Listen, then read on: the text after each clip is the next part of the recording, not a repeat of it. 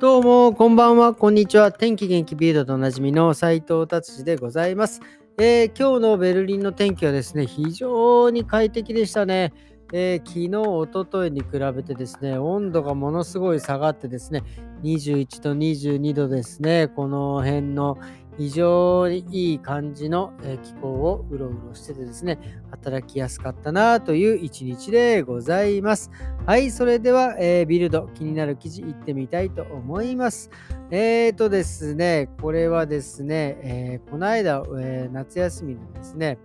えー、マルタに行ったんですけど、その近くの、えーえーとね、近くにですね、もう一個、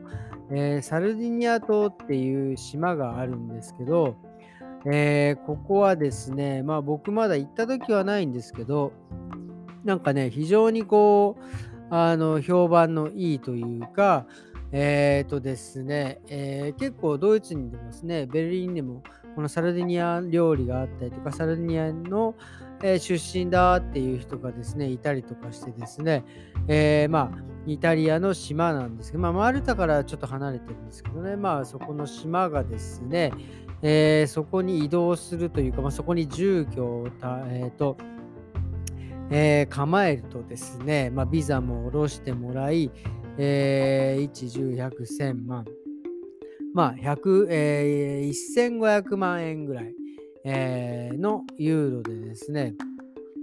そこの島に移住できるという。これでもすごいな、いいなと思います。えー、マルタもですね、ちょっともうガチでね、なんかアパートでも買おうかななんて今日も話してたんですけど、これよりもさらに安い値段でですね、サルディニアでですね、えー、住めるという、なんかちょっとね、若干島、島ブームなんで、まあ、あのー、まあ、機会があったらですね、え、サルディニアに行ってですね、えー、見てみたいなと思ってます。まあでもこれはですね、なんか一応政府の政策でですね、まあ人口が減ってきたのをプラスですね、やっぱりその若い人たちに、えー、土地と家を購入していただいてっていう感じでですね、えー、若い、まあね、年齢は書いてはありませんが、えーえー、例えばこう助成金がこの町には出てですね、この家で、えー、サルディニアで土地と家を買うとですね、まあえー、4 450万ぐらい、えー、っとですね、まあなんか助成金が出るってことですね。だから1500万で、まあ、えー、500万ぐらいの、まあ、えっ、ー、と、なんていうんですか、えー、国からね、えー、お金が出てっていうふうに出て、えー、いただいてですね、非常になんかこれから住みやすい、まあ、ね、人口を集めたいというような感じだ。もしかしたらでもこれだから外人、僕らみたいな日本人に当てはまらないのかも分かりませんが、まあ、2024年末まで、えー、これは有効だということで、ちょっとね、これは、えー、面白い話なんじゃないかなと思いました。はい、じゃあ次早速、えー、サッカーですね。僕はあまりサッカーあんまり、あのーまあ、えー、見ないのですが、今日からですね、ブンデスリーグ始まってですね、えー、早速ね、ベルリンのチームはちょっと負けてしまったんですがね、まあなんかいろいろまた、えー、いろいろね、盛り上がっていくんじゃないかなっていう感じでございます。でですね、そこにですね、まあえー、ドイツのブンデスリーグの一部の、えー、リーグにですね、えー、ドルトムントというですね、まあえー、香川選手がね、いたチームがですね、まあなんかあの今、クリスチャン・ロダウドがですね、まあなんかどう出るのかどうなのかみたいな、今、えー、入ってるチームを出るのか出ないのかみたいな感じになってですね、このドルトムントのファンの人たちがですね、お金を、すごいですよね。このファンがお金を集めて、まあ今、クラウドファンディングとかありますからね、なんかそういうのでですね、えー、クリスチャン・ロナウドを、えー、ドルトムントに入れなきゃみたいなね、なんかこの、まあドルトムントこの間ほら、えー、結構すごい、すごい人、ハールランドでしたけ？ど、すみません、名前間違ってたらごめんなさい。で、金髪のちょっとこうロン毛のね、かっこいい彼がですね、まあ、これも、えー、このドルトムントで活躍してたんですが、まあ、ちょっとイギリスの方にね、えー、行ってしまってですね、まあ、ちょっとそのスーパースターがいないということで、今、ドルトムントではね、えー、ロナウドを、え移籍させたいということでね、なんか僕、まあ、まあ、相当言う、僕でもね、サッカー知らない僕でもね、知ってるぐらいですから、相当ね、有名な彼で、まあ、うまいんでしょうけど、まあね、話題には今なっております。りますということです。はい、そしてですね、これもね、えー、ちょっとまだまだまだ気になるんです昨日、おととい、えっ、ー、とですね、あのベルリンのね、南の方の、えー、ですね、森で火災があった。まあ、あの、その、第二次世界大戦の時にね、使われた、えー、爆弾とかが置いてあって、それがですね、熱で爆発してですね、爆発した、え勢いでですね、山火事になった。で、今ね、地面が700度の高温になって、地面がもうめちゃくちゃ熱くなっちゃってるっていうことですね。で、もうだ、このね、グリューネバルドっていうんですけど、森にはもう入れなくなっちゃってて、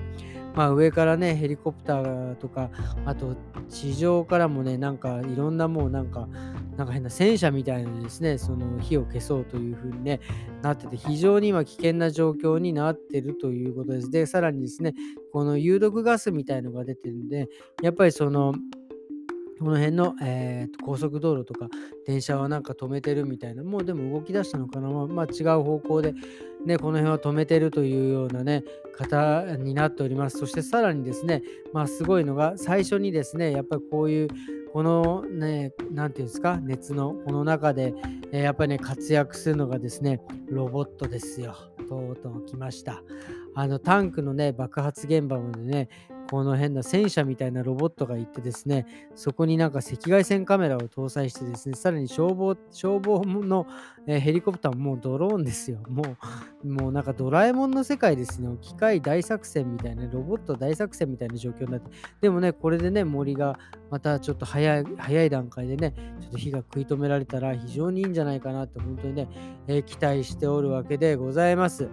はい、じゃあそれではね、最後に、えー、今週末土曜日の最後の記事、えー、ドイツ人の40%はよく寝れません。あまあね、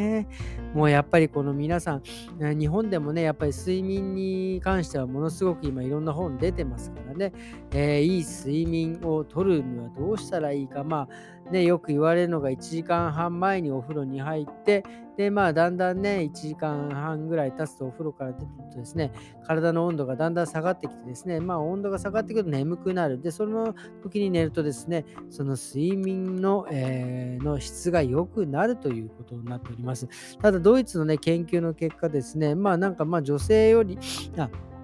え女性はですね、男性よりもはるかにこの睡眠障害になっている方が多いということでね、えー、なんかいろいろ書かれておりますが、まあ、えー、眠りにつくのにね、苦労したり、夜遅くに目が覚めちゃったりとかですね、なんかいろいろ大変みたいなことが書いてあります。まあ、えー、お昼寝したい人が多い、ドイツ人の半分以上がお昼寝したい、もうしてくださいって感じですよね。うん。で、あとはですね、まあ、えー、これはね、なんか、えっと、日本とドイツの違いなのかな。なんかね、ドイツはですね、なんかこれ、まあ、ビルドでですわね、え、ビルドでは、え、まあ、裸で寝るのがいいんじゃねえかみたいな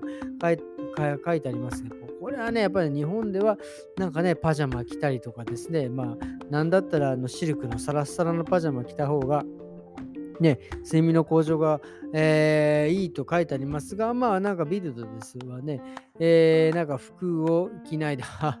で寝る方がいいっていうね、まあなかなかね、これはまあ、えー、いろんなね、研究の結果がありますんでね、まあ一概には言えませんが、まあ僕はね、一応服を着て寝た方が、えー、いい睡眠が取れるような気がしております。ということでですね、えー、土曜日、え皆様ですね、良い週末をお過ごしくださいませ。え今日もどうもありがとうございました。それではまた明日、さようなら。